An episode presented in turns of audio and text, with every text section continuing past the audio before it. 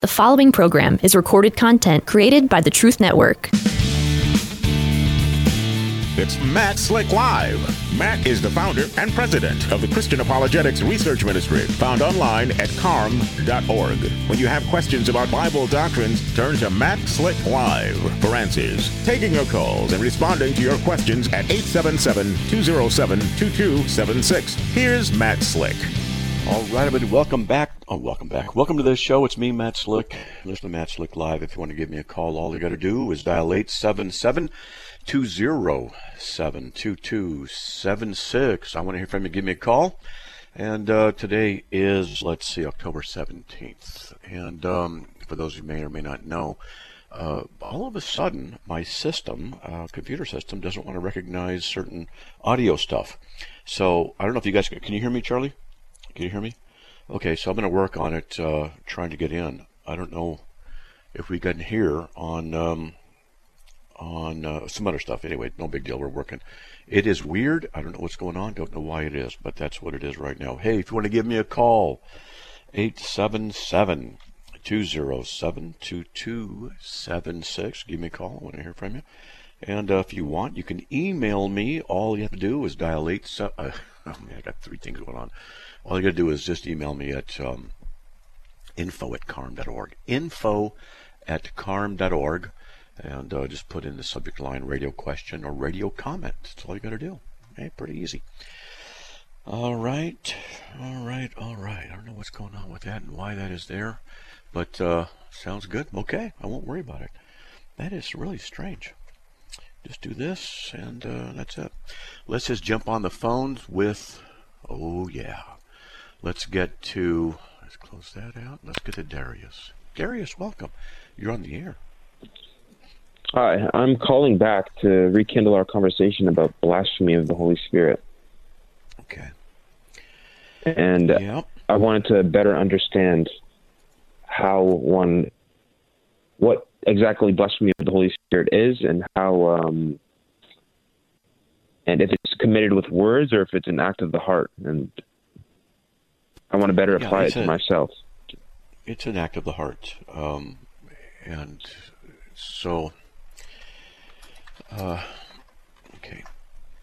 So here we go. You see, the thing is, blasphemy of the Holy Spirit is in Matthew 12, 22 through 32. It's when the Pharisees, the Jews, were saying specifically that Jesus was performing all his good works and everything by the power of the devil in actuality, he was doing it by the power of the Holy Spirit because when he was baptized, he was made under the law. He was baptized, and he and the Holy Spirit came upon him, and that's when the miracle started. So it looks like he was doing everything by the power of the Holy Spirit. All right. So, okay, can a Christian can a Christian commit it? No, a Christian can't. Uh, but uh, because it would mean he'd lose his salvation, but we can't lose our salvation. So it's a difficult thing. There's th- different theologians who discuss it and uh, different commentaries on it. Uh, can someone commit it today? That's that's a debatable issue. So, if you, in particular, are seeking the Lord and you feel convicted about sin, that's the work of the Holy Spirit because the Holy Spirit bears witness of Christ and the truth. Okay, John 14, 26, John 15, 26 and he convicts the world of sin. Romans 14 talks about, or Romans 16. I mean, uh, John 16, right? So he he convicts of sin. He's not going to be doing this to someone who has committed that sin because, well, you would assume he wouldn't, because such a person can't be redeemed. There's no way to be redeemed. So Okay. Uh, all we can say is, uh, no, it doesn't make sense to say that you know you would have committed it because you uh, you are um, you're concerned about it. All right, and that's just not okay. a sign of someone who's committed it. Okay. So, I also was reading Matthew. Uh, uh, it's specifically I, I, was trying to understand why it's not because in Matthew here, let me find it. Uh, 12, 22 uh, yeah, I think it's Matthew 12, where mm-hmm. it he says specifically uh, anyone who speaks a word against the Son of Man will be forgiven, but anyone who speaks against the Holy Spirit will not be forgiven, either in this age, in this. So I was wondering. I fear that I might have in the past, like, out of anger, I would have said something. I, I might have in the past, like, attributed the works of the Holy Spirit to to evil out of anger. Well, fear is rooted from it. Well, then why are you so concerned? Okay. Why are you? So what's what's the concern because for? You know. It. Yeah, it scared me that I'd be unforgivable in the eyes of God, and that's. It would have been something I would have done. I. Ah, man. So that wouldn't have been blasphemy against the Holy Spirit then, for me to have well, spoken those words. I'm saying no, I'm saying that if you had done it, why then are you concerned? Because if it is, there's an unforgivable thing. Why would the Holy Spirit be working on you? To point you to Christ. Why is it you have the desire to serve Christ? Because you mentioned it yesterday. And you're not going to have that desire if uh, if the Holy Spirit's not working on you. See, the natural man, the unbeliever, cannot receive the things of God for foolishness to him. 1 Corinthians 2.14. Okay. The natural man, the, the unbeliever. But a regenerate person believes in the Trinity, the deity of Christ, that he died on the cross for our sins, rose from the dead, and trusts in him. So okay. if you've done that and, and you believe that, you're in. That, that's it. Okay. Well, okay. sweet. Yeah. Okay, so so then, so it's it's it's someone who would say that would something that they would just live by by the rest of their life. Then is what I'm getting here. Uh, you broke up just a little bit. Say it again. So somebody who would have would say that. Say if I were to have said that and then never turned to Christ, that would that have been blasphemy against oh. the Holy Spirit? Well, there'd been evidence that something like that occurred, but uh, it may be that uh, your, God's not granted you that repentance and granted you the faith. But and here's another point: is that in Philippians 1:29 it says uh, uh, it's been God is one who grants that you believe. He grants it to you. It's aorist active, active uh, passive, which means, or aorist active, uh, aorist passive indicative, sorry, which means past tense, you receive the action, it's a fact. He is the one who grants that you have faith in him, and that faith is in Christ. John 6:29. So from Philippians 1:29, God grants that you have faith. He grants that you believe. Philippians uh, Philippians 1:29, and then John 6:29 again uh, Jesus says, This is the work of God, that you believe in him whom he has sent. So let me ask you, do you believe that Jesus is God in flesh? Absolutely. Okay. Did he die on the cross, rise from the dead? Absolutely. Okay. If that's the case, then that means that God has granted you that faith to trust in Christ. How then could you have committed blasphemy of the Holy Spirit? Okay. The... Not possible. Uh, thank you so much. That, that uh, you break it up a little bit there. Um, but here's the thing, you know, uh, is that you feel conviction of sin, and that's a very good thing. And you know, you're, you're worried. That's a that's a good thing. Atheists don't worry about that. Blasphemers who don't care don't worry about it. But you do. And so you have to realize that God has granted you to come to Christ. That's John 6 65. Jesus says, You can't come to me unless it's granted to you from the Father. God grants that you have faith, and that faith is in Christ. Why would He do that if you had committed an unforgivable sin? It wouldn't make any sense at all. Okay? So you're in. Okay? Okay. Thank you so much. Can you hear me still? My phone is. Yeah, I can. That's Out a lot. But I want to talk to you just a little bit more, okay? Because this is a serious thing, and emotional turmoil like that can leave you hurting and can leave you with residual effects. And yeah, it's something that's been on my mind for the last uh, last couple month or two. Really, it's a reoccurring uh, reoccurring thought. Good. I'm glad it is. Uh, yeah.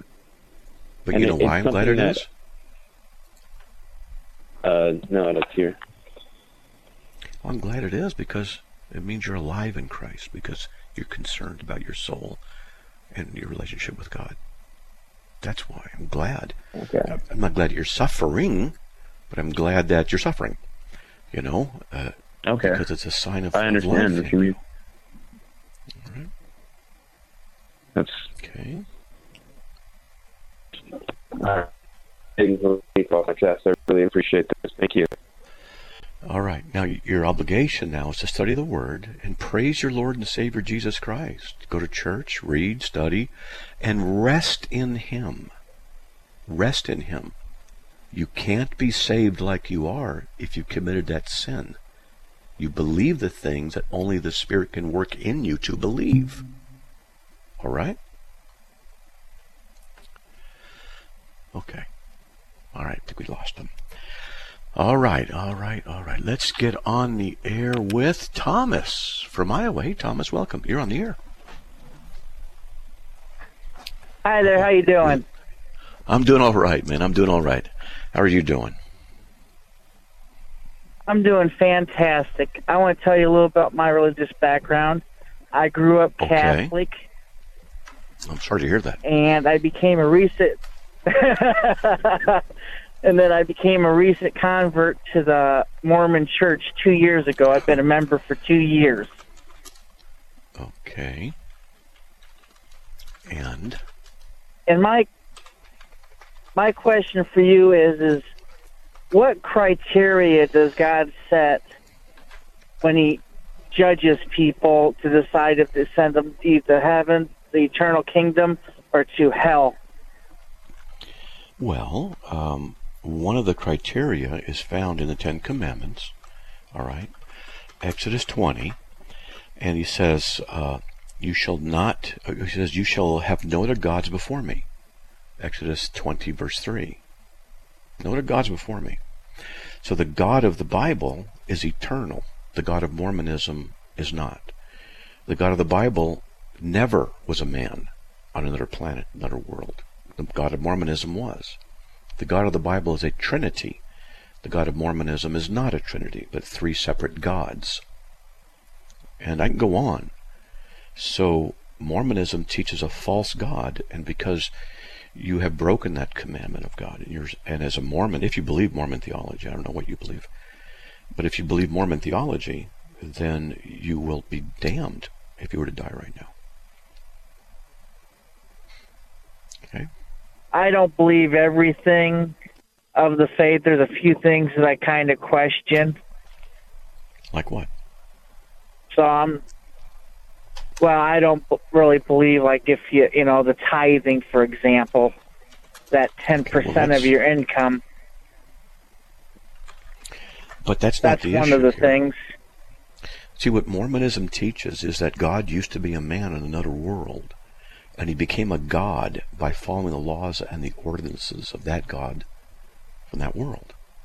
And then he brought one of his wives with him to this world and created this world. And he has a body of flesh and bones, as she does too, and they produce offspring in the, pre- in the, in the pre-existence. And that when you're- you're born, you, uh, you go into your into the bodies. You pre-exist, and then you as spirits, you go into the body, and then you have the potential of becoming a god. This is cult theology. It's not Christian. It's it's ungodly, and all who believe it and die in it will go to hell. Now hold on. We got a break, okay? We got to get through this, okay? So please hold on. Okay. Hey, hey, folks, we'll be right back after these messages. Please stay tuned.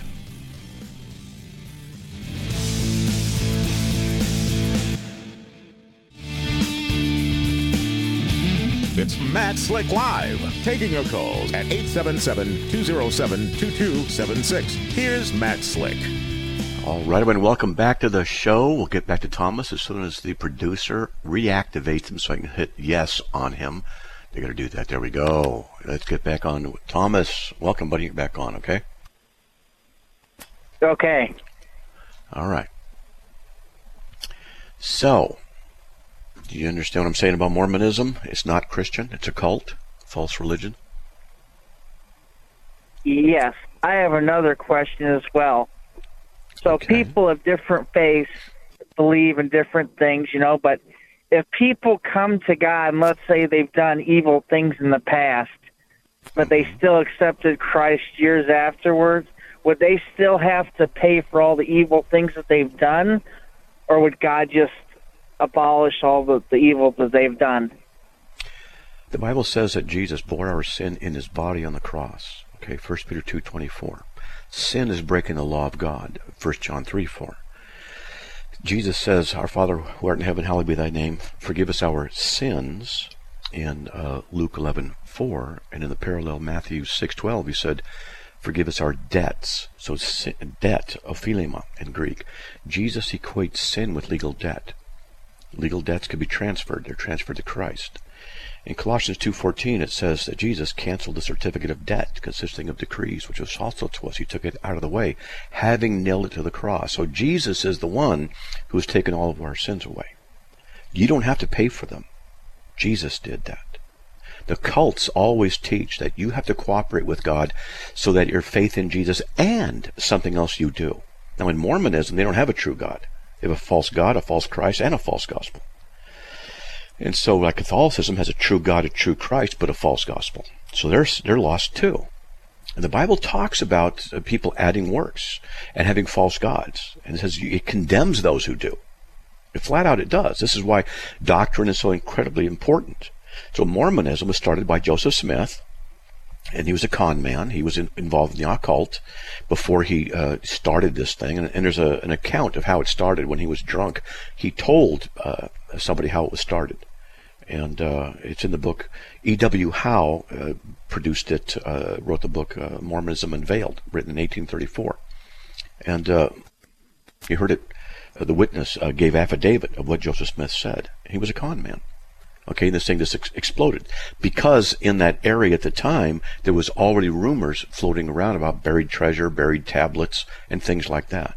And so he just capitalized on it. So that's all that happened. But the Mormon Church doesn't tell you that kind of stuff.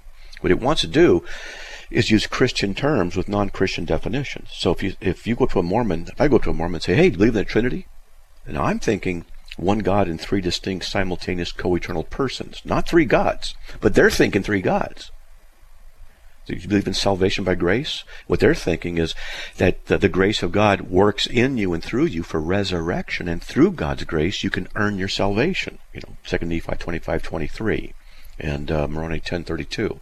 So these are this is what Mormonism teaches. It is not Christian. It is not Christian. It's a false religion started by an occultist it is a false religion. It does not teach the true God, does not teach the true Christ, does not teach the true gospel, and all who die believing official Mormon theology are eternally damned.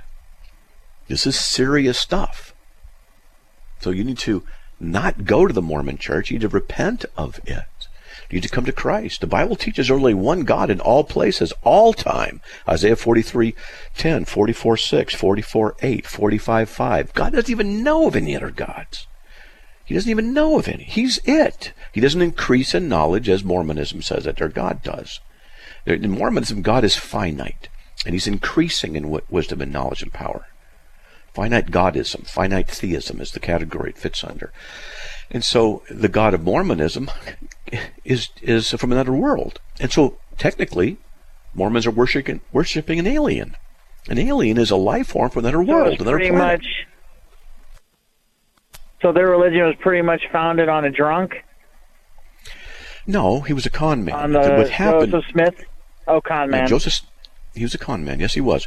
And so the Joseph Smith family was known to be involved in varying endeavors to try and make ends meet. And what they would do is money digging. And Joseph Smith would get a bunch of people together and it, they pull them, pull, pool, excuse me, pool their money together, buy a goat or a lamb or whatever it would be from a farmer. And then they would slit, they went in the forest, they would slit the throat of this animal. And wherever it went and died is where the buried treasure is supposed to be. And so his fee was that animal. That's how he fed his family. So it's just an occult practice.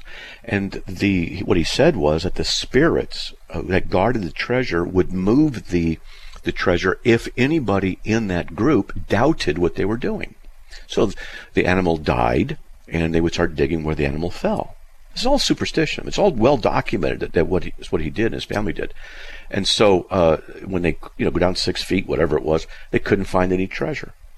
Well, he'd say, "Who who doubted?" Someone always raised their hand. I doubted. Well, there you go.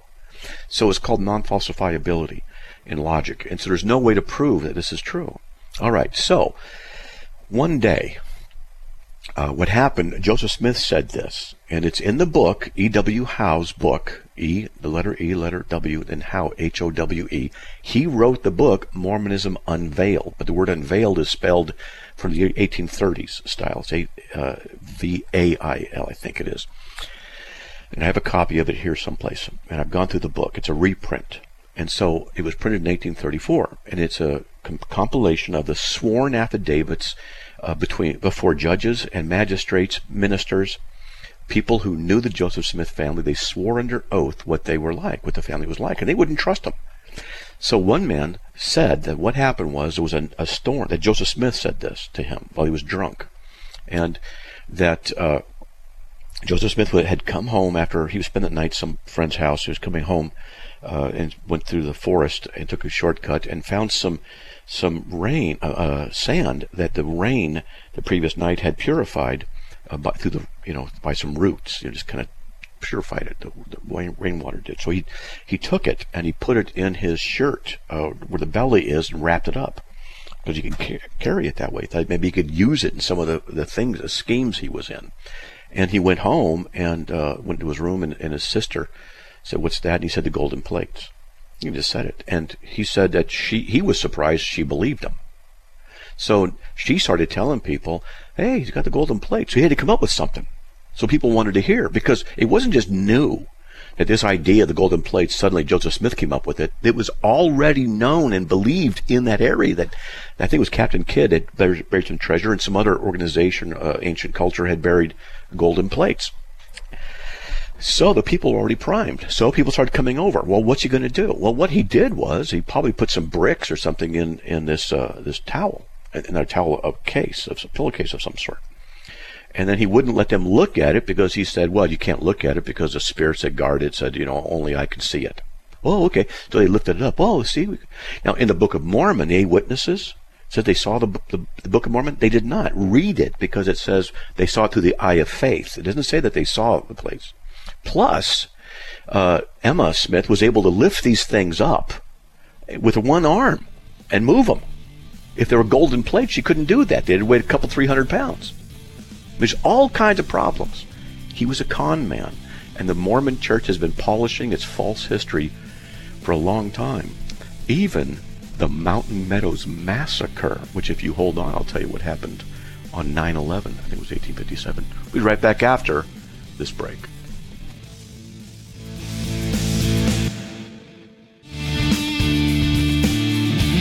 It's Matt Slick Live, taking your calls at 877-207-2276. Here's Matt Slick. All right, everybody, welcome back to the bottom of the hour. Hey, I will not be live on Thursday. Got to take a friend out to a doctor's appointment. He suffered a head injury a while back and can't drive very far. So it's a three and a half hour trip, and I got to take him up and back, and uh, I'm going to miss that day on Thursday. No big deal. Uh, poor guy will be locked in a car with me at high speed pray, for, pray for that guy. All right, Thomas, you still there? Yes. So you're the guy I was talking to just now, right? About Mormonism, right? Correct. Okay.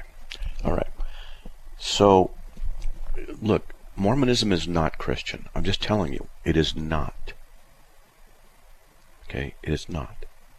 It's uh, as Laura typed in in the text chat. They've committed identity theft. What they've done is stolen the doctrine of the Trinity, redefined it. Stolen the doctrine of Christ, redefined it. Stolen the doctrine of salvation, redefined it. They've stolen the identity of someone else, redefined who God is. If you go look on, on Christian websites, is Mormonism a cult? Is it Christian? You'll find hundreds and hundreds and hundreds. It's, it's false. And the reason is because it teaches a false God, false Christ, false gospel. Okay? Even though they say they believe in the same Jesus of the Bible. No, they do not. Okay, they don't. I can prove it from Scripture. But uh, then they say the Bible is not trustworthy.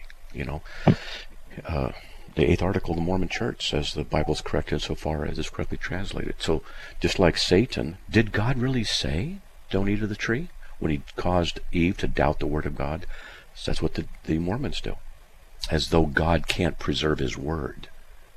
So people come along and say, "Oh, there was an apostasy. We are the restoration." Mormons, Jehovah's Witnesses, Christian Science says that. Islam says it. You know, it's just the same old, uh, uh, same old thing. Okay. All right. Okay. I got one more question for you. All right. So people of different faiths. So if I switched my faith and I become, you know, following the Bible and everything, and I do everything good, when God judges me, would he look at my past life and be like, okay, you used to believe this, then you switched to this? With my good actions, would he judge me on that? Or no. just judge me on my past stuff, even though I broke a few commandments? He doesn't judge you for salvation on your works. They don't have any bearing on your salvation. Okay. What saves you is your faith in Christ. Your works can't help. It can't save you. In Mormonism, 2 Nephi 25, 23, you're saved by grace through faith after all you can do. Moroni 10:32, you know, if you deny yourself of all ungodliness, then is God's grace sufficient for you. D&C 82:7 says that uh, you're not to sin anymore, but if you sin again, the former sins come back upon you. It's a works righteousness system. In fact, uh, I often quote the Book of Mormon to Catholics uh, because they teach in paragraph 2068 that you obtain salvation through faith, baptism, and the observance of the commandments. Jehovah's Witnesses teach, and I think it's uh, February 15th, 1983, page 12. They say that the, to be saved from your sins, you have to keep the commandments of God. All cults teach you got to save, keep keep commandments in order to be saved. No, you don't. I'm not saying it's okay not to keep them, but we don't keep them to get saved. We keep them because we're saved. God doesn't judge us for salvation based on our works. He judges us for reward based on our works. But our salvation, being forgiven of all of our sins, is based on our faith in what Christ did. All the devil has to do is get someone to believe in a false God and false Christ, false gospel. And it's easy to do because they don't study the Bible. They don't believe what the Bible says. You know, come on, God from another planet? That's what Mormonism teaches. That all these worlds out there, there's other planets out there. So Mormons they serve an, uh, an alien. That's what an alien is. It's a it's an it's a being from another planet. And so that alien from another planet came to this world, made this world, and so they serve the the, the alien god and its mate. I mean, that's what it is. That's what Mormonism teaches. Interesting. I never thought about it like that. Yeah, you should. Now, are you in Utah? No, you're in Iowa, right? Oh, I'm in Iowa. I um, I had the missionaries come to my house and they sp- spoke the few lessons. I I haven't been to Utah. Or I think they're out at Salt Lake City or Provo, one of the two. Right. Well, the missionaries don't know hardly anything, and um, I've helped many missionaries leave the Mormon Church. And it's just by showing facts from the Book of Mormon, how many times it's been altered, showing what the scriptures really teach. So look, what you need to do is read the Bible. You need to read the Word of God and see if Mormonism is in there. I mean, here's a question. In, uh, I think it's Matthew 27, 51, or is it 52? Let me check. Okay. And, uh, uh, let's see, 51, yeah. And when Jesus was crucified, the veil of the temple was torn in two from top to bottom, and the earth shook and the rocks were split. So the in the temple was the holy place and then there was the holy of holies and between the holy place and the holy of holies was the veil. It's about four inches thick. And the high priest once a year would go around that veil and offer blood uh, sacrifice shed blood on the mercy seat in the holy of holies. When jesus was crucified that veil was torn in half from top to bottom. It's super thick I mean, no, no man can do it. No ten men can do it. It was torn in two. The Jews actually put it back. They, they sewed it back together. Now here's a question. God destroyed that veil. Why is it in the Mormon temples they put it back? Just like the Jews did. the Jews who crucified Christ, who didn't understand who he really was. They put the veil back in place, just like the Mormons do. And they have it in their temples. And, we, and they have many temples. The Bible said there's only one temple. That's where the presence of God was. And when Christ was crucified, the veil was destroyed, signifying no more need for temple. The Mormon church puts the veil back, shaking hands with secret handshakes and secret hugs with a, a, proxy on the other side of the veil in order to hopefully learn what you need to do in order to become a god of your own planet. It's a cult. It's not Christian. It's not Christian. And if there's Mormons listening to me, I, I just formally, I'll just offer a, a, I will drive down to Salt Lake City and we'll have a formal debate on the validity of Mormonism out of the Book of Mormon and out of the Bible. Okay? And we'll just see. A, a formal, polite challenge. Let's see. But they don't want to do that. Okay? Because, well, they don't want to lose an argument based on Scripture. And the Book of Mormon doesn't even contain Mormonism. So, all right. Okay, buddy? All right. All right. Well, I really enjoyed this conversation. Uh, I'm actually a new listener. A friend Good. told me about you. I've been listening a few days, and I've really learned a lot from you. I loved yesterday's podcast as well. Well, good. Praise God, man. Keep listening. You're going to learn a lot of stuff, and a lot of it you won't agree with at first. But I, I like to quote Scripture and say, this is where it is in the Bible. You always go check what I say against Scripture. Always. You can't trust a guy named Slick, okay? Always trust what the Word says. okay. All right, man. And you said that book is E.W. Howe? It's the, the book is called Mormonism Unveiled. The author is E.W. Howe, H O W E, Mormonism Unveiled. Okay? All right. All right. Thank you, Mr. Slick. All right. Call back again sometime. All right, man. God bless. All right. Let's get over to Shibu, I guess, from Virginia. Welcome. You're on the air. Hi, Mr. Slick. How are Hi. you? Good. Fine. Thank you. So, what do you got? Where in the scripture is that Jesus came to the word of the elect. Scripture does not state that Jesus came to the elect. Is from where do you get that idea? Jesus well, he, came. he he uh, the Bible says Jesus uh, Jesus said in, in Matthew fifteen twenty four he says that he was sent only to the lost sheep of the house of Israel. That's what it says. He was only sent to the lost sheep of the house of Israel. Matthew fifteen twenty four. Okay. What about right. the Gentiles? He what was not sent the to Gentiles? the Gentiles. Okay, he was not sent to the Gentiles. He was sent only to the lost sheep of the house of Israel. That's what he said. But because the Jews rejected the Messiah and broke the covenant, then we, the Gentiles, were grafted in. But he initially was sent only to the lost sheep of the house of Israel. That's what he said, Matthew 15, 24. But John 3.16 that God so loved the world, he said his only begotten Son. Whoever right. believes in shall not perish. So he yeah. loved the whole world, sent it to the whole world. Yeah, not just a Jewish nation. Because the Jews understood that the Messiah was going to come only for the Jewish nation. Jesus says, Matthew 15, 24, I was sent only to the lost sheep of the house of Israel. That's what he said. So when they rejected the Messiah, the whole world, all the nation groups of peoples, were then included. Hold on, we got to correct a little bit of something on John 3:16 after the break. So hold on, buddy. Hey, we'll be right back after these messages. Please stay tuned.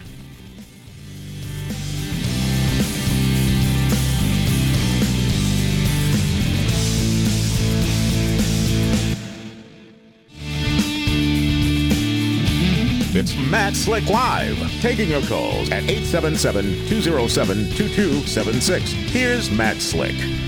Everybody, welcome back to the show. Just want to give a shout out to Ernie. Hey, Ernie, thanks for the five dollar rant uh, on on uh, stream. Uh, no, oh, man, it's Rumble. wow, man, I'm getting old.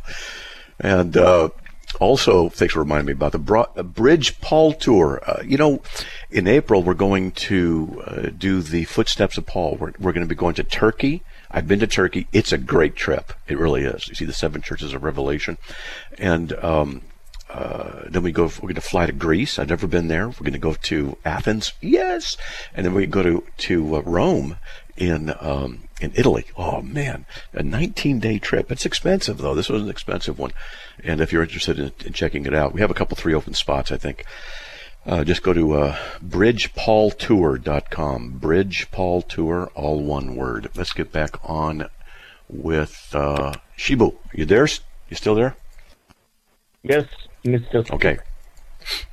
So, when it says the word world, God's love the world, it doesn't mean every individual. People just assume that's what it means. The context means not just the the, uh, the nation of Israel, but all the world.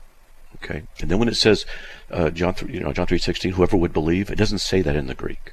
What it says in the Greek is pas ho pisteuon, all the believing one. It doesn't say hos.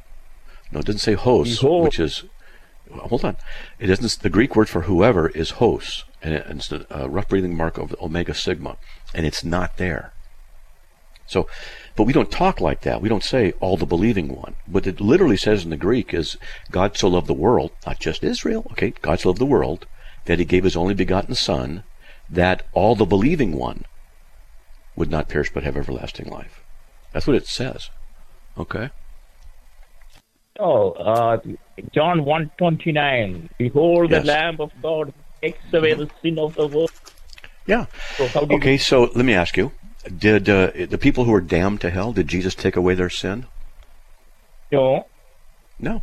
So then, if you say the word world, my, if it means every individual, then it can't because he didn't take the sin away from those who are damned, did he? So the word world there cannot mean every individual. So what does it mean? What's the word world mean there?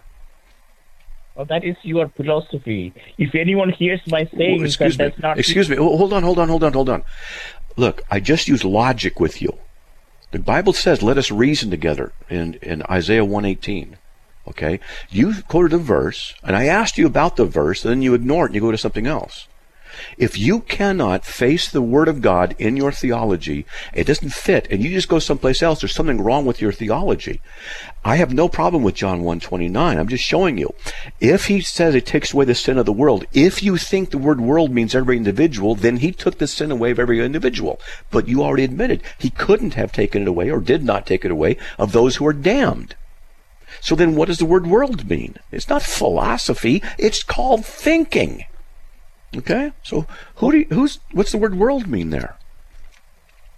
No, that is your uh, Calvinistic way of uh, looking at Shibu. World. Shibu, Shibu. Look, you need to stop thinking like that. You need to start thinking biblically. Did Jesus take away the sin of every individual who ever lived? Did he do that? Yes, Did he sir. do that? He did. So he took the sin away of every individual who ever lived. Then how could anybody go to hell if they have no sin? Yes, sir. He he didn't die for everyone. He died for okay. his people. I agree then, that. But the, then you're a Calvinist. Then you're a Calvinist because that's what Calvinism teaches. No, he didn't. Yes, it is. For me. Jesus, you just said he died for the ones who believe in him. That's what Calvinism teaches. He didn't die for those who don't believe in him. Calvin, who is Calvin? We don't know who is Calvin. You brought him up. I didn't bring him up. You brought him up. I'm just saying that's what that's what Calvinism teaches. You're affirming Calvinism. Heretic teaching. That's what, what? it is. If what? It's John 4 40. How do you justify that your world or what what what what, what verse? John, you broke up. What verse? John four forty two. John four forty two. And they were saying to this woman, It is no longer because of what you said that we believe. We have heard for ourselves and know that uh, this one is indeed the Savior of the world. Yeah, not just of Israel, of all the nation groups, the whole world. He's not the Savior of the people who are in hell. He didn't save them. Come on. Think. Think about what you're saying. think about it. Don't just do the knee jerk reaction against Calvinism because you don't understand what it is, and then you affirm half of what it teaches. And you think John 4:42 is going to stump a Calvinist, the savior of the world, means every individual? Of course, it doesn't mean every individual. You can go to First John, uh, excuse me, First Samuel 3:14, where God says that He swore to the house of Eli that the iniquity of Eli's house shall not be atoned for by sacrifice or offering forever. Jesus did not bear their sin. Look, we got to get going here because we got our callers waiting. But I, I, get so irritated with people who think they know what Calvinism teaches. They do not. What? They think they got these proofs in Scripture and they don't know what they're talking about. And I get tired of it. Study the other position and, and know what they teach and then come back with an intelligent response. Okay? All right. We got to move on. All right. So we're going to get to, uh, let's see. The next one is Tim. So if the producer could activate Tim so I can get going with him, because uh, there we go. All right. Hey, Tim, welcome. You're on the air. Thanks for waiting so long. Scripture, and they don't know what they're talking about. Tim. Tim. He's going to hear it come up to here after about a 10 second delay. Tim? Tim, Tim. So, Are you there? Because uh, he wants to talk about Hank Hanegraaff joining the Orthodox Church. Tim, man, wow. we'll give him another five seconds. If not, we'll hang up on him because maybe he's away. Okay, three. Hello. Oh boy, it was close. All right, man, you're on the air, buddy. Okay, what's your question? Okay, is that me, Tim? Okay, um, I just wanted to know what you thought of Hank Hanegraaff and his conversion to the Orthodox Church. It just showed that he was not a true believer to begin with, and that he went into a false well, religion. Yeah, how could he do that? I mean, the Bible answer man. Yeah. I mean, I'm not arguing with you. I'm just saying it, it kind of is stunning to see that he did that. Yeah, I'd like to have a uh, sit down with him and, and discuss these things if he knows what. Does he ever do that? I'm sorry, what? I mean, not with you. Has he ever done? Has he ever engaged in a, a Oh, okay, okay. Anyway, that was my question. Thanks, Matt. Get on to someone else. I appreciate you. Yeah, yeah. He he's now apostate, and uh, this network used to have him on on a regular basis. When right. he went to EO, they dropped him, and then they uh, they contacted me and said, "Hey, you want to be on?" I said, "Yes," and here we are. Okay. Oh, cool. So okay. Yeah. So uh, okay. I'm just saying that uh, Eastern Orthodoxy is not Christian. Okay, it believes in the Trinity, the deity yeah. of Christ, the resurrection, but it, it teaches that through the energies of God, which is like a, the graces of God, that through right. the energies and the participation over over many, many, many years, you become more Christ-like and obtain justification through that process. So it, it denies right. the imputation of Christ's righteousness to us by faith.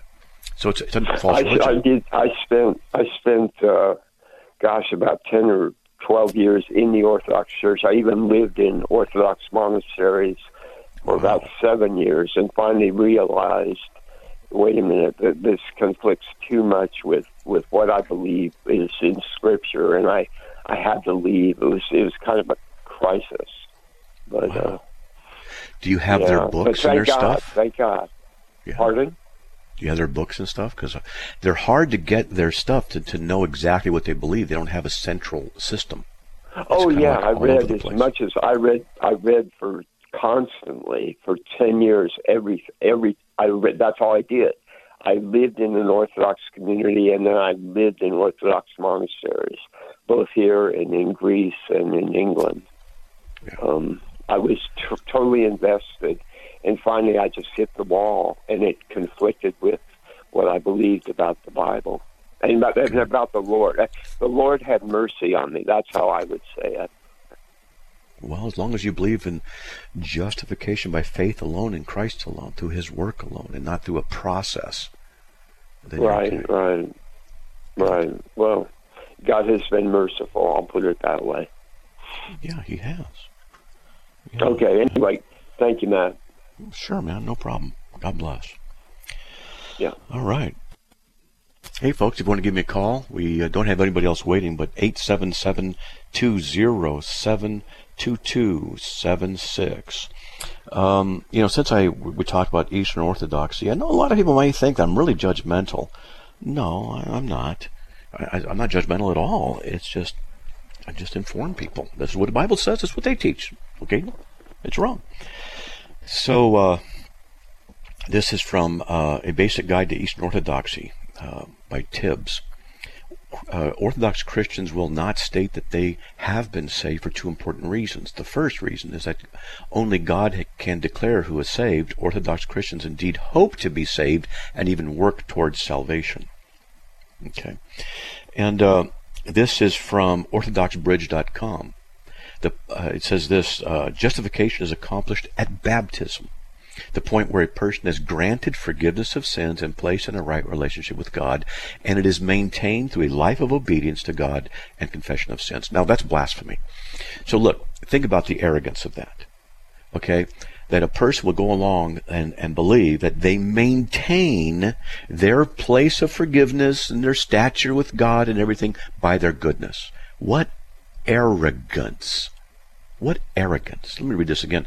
Justification is accomplished at baptism. Notice, at baptism, not when you believe, because the Bible says, having therefore been justified by faith, Romans 5 1. No, they take away the gospel and they put in uh, their false doctrine. Justification is accomplished at baptism, the point where a person is granted forgiveness of sins. No, you're granted forgiveness of sins by faith. We maintain that a man is justified by faith apart from the works of the law, Romans 3.28. Romans 4 5 says, to the one who does not work but believes in him who justifies the ungodly, his faith is credited as righteousness. That's what the Bible says. These false teachers, these, these cultists are doing this in the name of God. They're teaching a false gospel.